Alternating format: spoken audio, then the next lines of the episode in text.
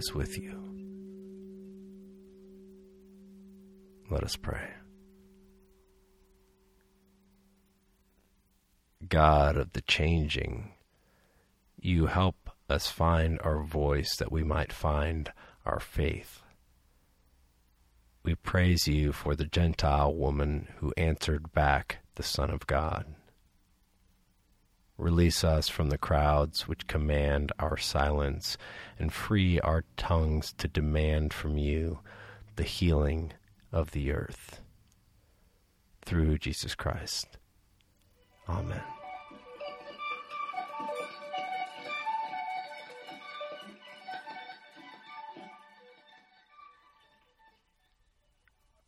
In 1957, engineers Alfred Fielding and Marc Chavannes were inventors.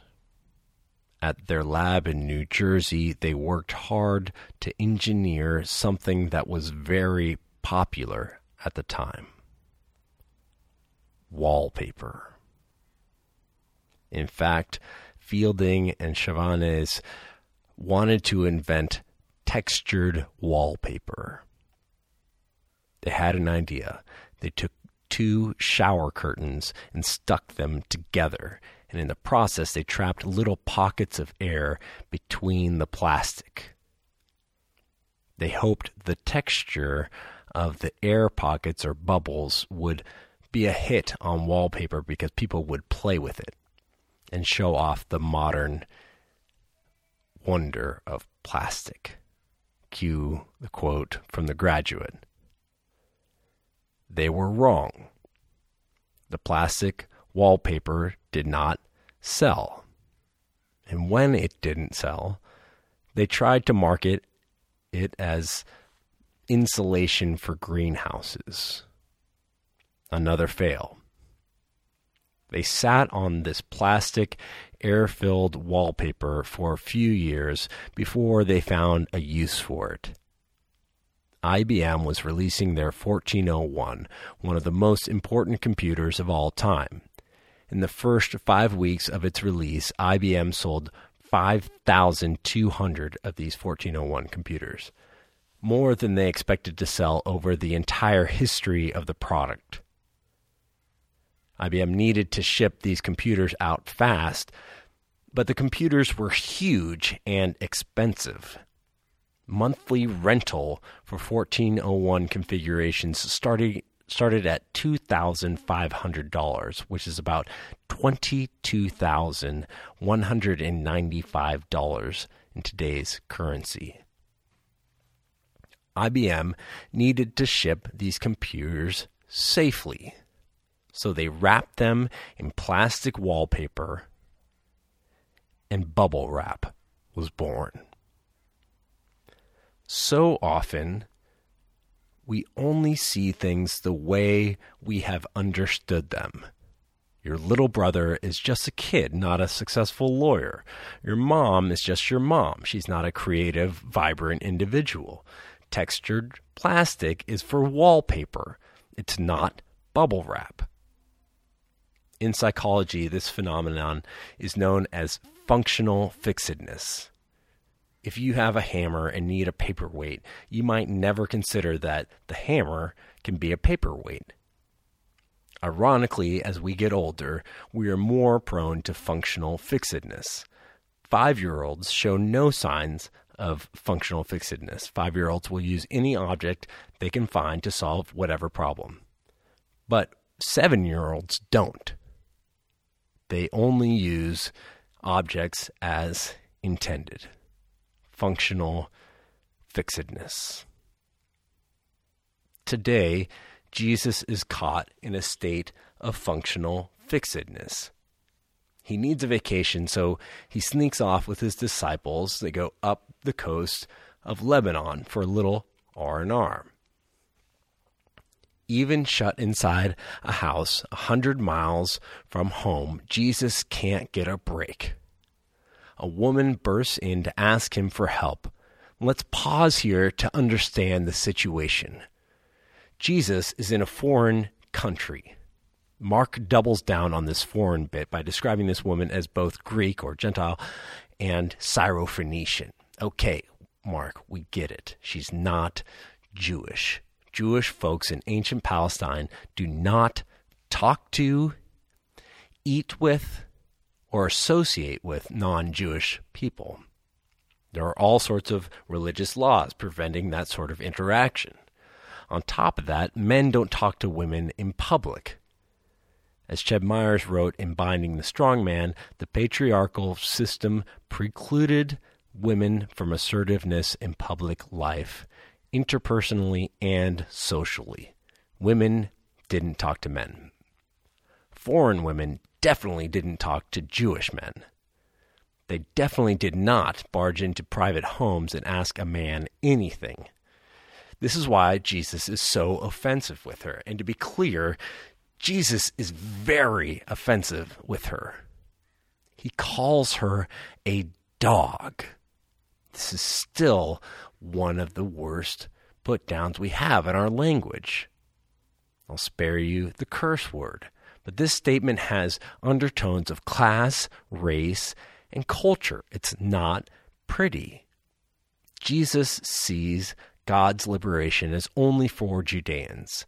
This woman wants to take something that doesn't belong to her.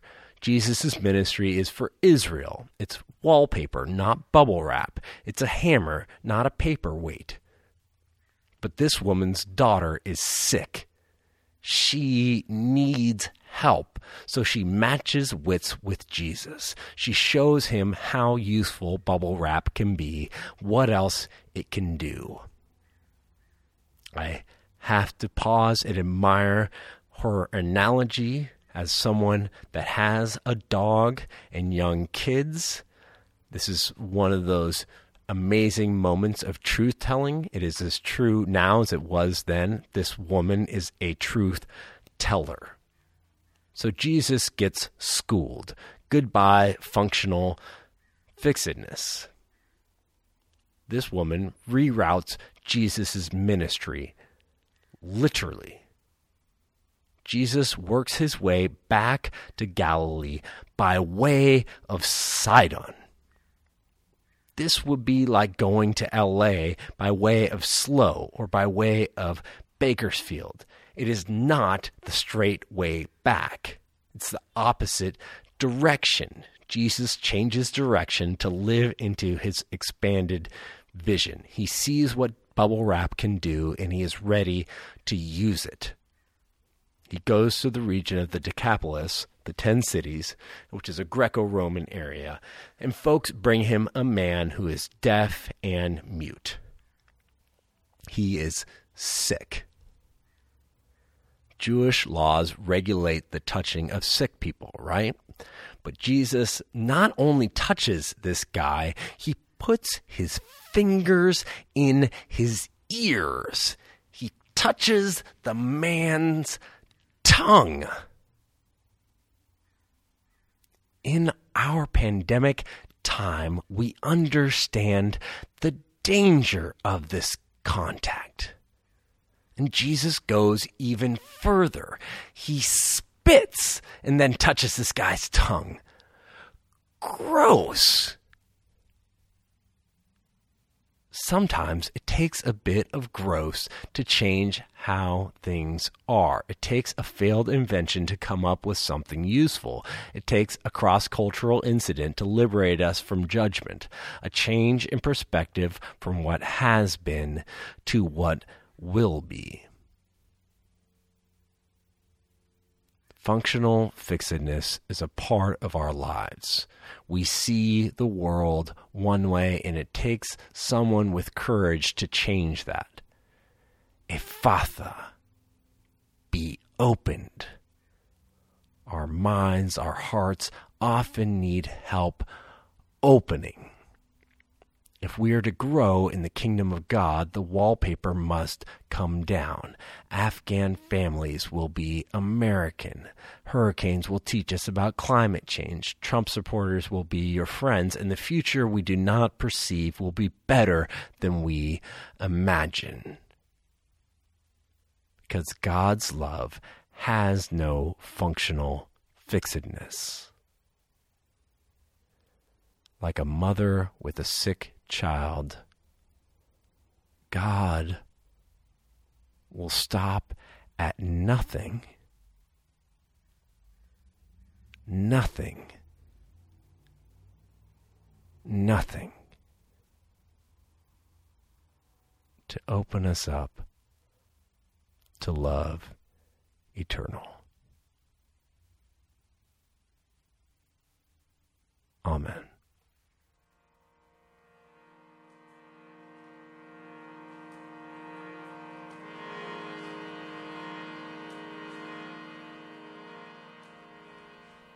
The mustard seed this week is to identify your heart's functional fixedness.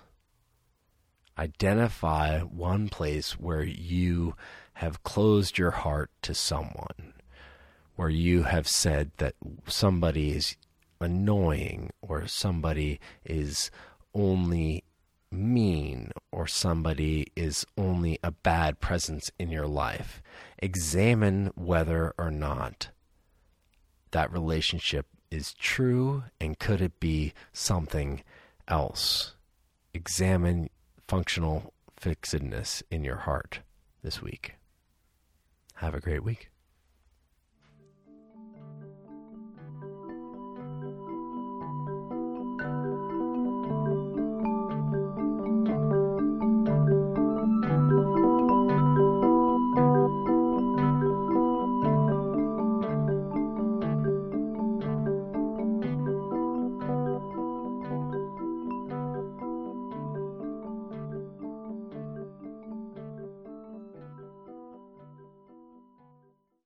With trust and hope, we turn our hearts to God in prayer.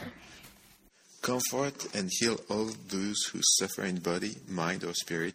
Give them courage and hope in their troubles, and bring them the joy of your salvation.